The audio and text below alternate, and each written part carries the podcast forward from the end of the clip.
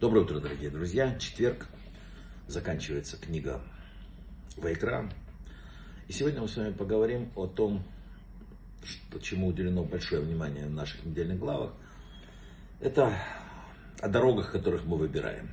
Есть такая притча. Человек спрашивает, скажите, пожалуйста, какую мне дорогу выбрать? Ему отвечают, это зависит от того, куда вы хотите прийти. Это так же, как и важнейшее правило жизни. Чтобы выбрать правильный путь, надо сначала определить место, куда ты хочешь попасть. Надо наметить цель, и только потом думать, потом, каким путем к ней лучше продвигаться. Причем, чем четче сформулирована цель, тем легче и проще найти дорогу. Есть только два варианта в этом мире, которых существования мира. У мира есть создатель, и второе, у этого мира нет создателя, и все в хаосе.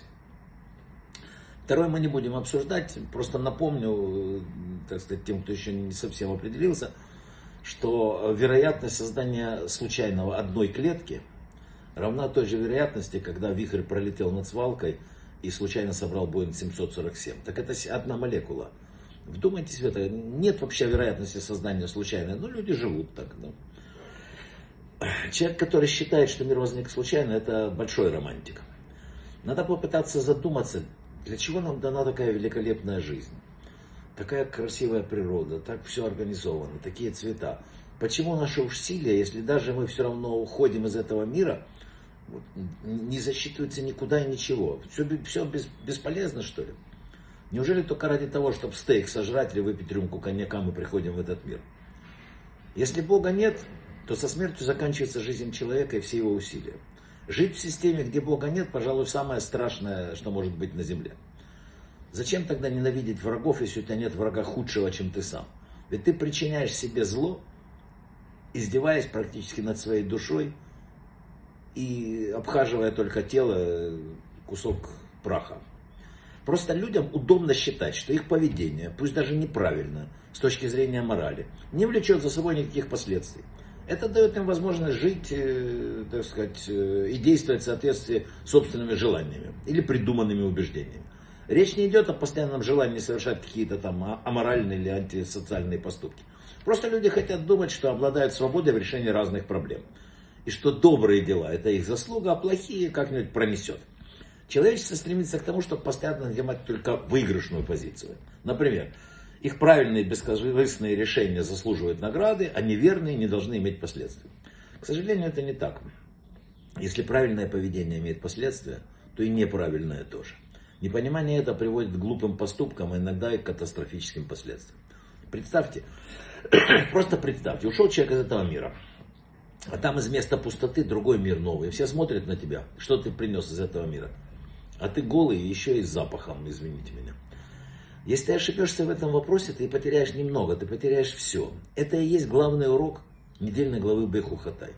Тот, кто не почитает Всевышнего и не верит, что его действия так сказать, обязательно имеют последствия, он наивен и не понимает, как устроен мир, в котором живет. Наше воображение рисует грядущий мир, там, даже если мы начинаем подозревать, что он существует, разными там красками. У нас нет представления об этом, нет знаний ни у кого. И вот мы представляем себе, что достойный, заслуживший награду человек будет помещен в роскошный дворец будущего мира. А другие люди, не обладающие особенным достоинством, обретут жилье похуже, согласно духовным там, каким-то заслугам. Сразу скажем, что это представление ложное. Сказал еще Раф Хайм из Воложина, кстати, ближайший ученик Веленского Гайона. Нет такой подготовленной для нас территории, как грядущий мир. Каждый человек сам строит себе будущий обитель нашими делами, действиями, осуществляемыми вот в этом физическом мире. Вот об этом очень важно задуматься. Задумайся о тем, что ты хочешь получить, вечный дворец или конуру навсегда. Другой мир он перевернутый, там все наоборот. Там вдруг окажется, что прагматики, которые считали, что их действия вот успешные, да, рассчитанные, да, окажутся в самом низу. А те, кто тратили себя, не жалея на других, на помощь людям, на улучшение духовности мира, вдруг окажется на, недосягаемом верху. Надо подумать об этом. И о том, что не поздно никогда вернуться к духовным корням. Никогда не поздно. Да? Чува, вот это знаменитое возвращение, да? Это чудо, не имеющее себе равных. Всевышний готов протянуть руку любому человеку, кто хочет прийти к нему. Возможность раскаяния – это самый великий подарок Творца. Возможность возвращения – это самый великий подарок Творца. Уникальный. Это шанс по значимости ни с чем не, не, несравнимыми, только надо им воспользоваться.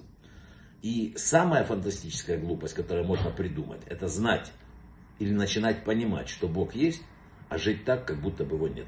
Вот это вот проблема. Дорогие друзья, брахава от слаха, всего самого лучшего.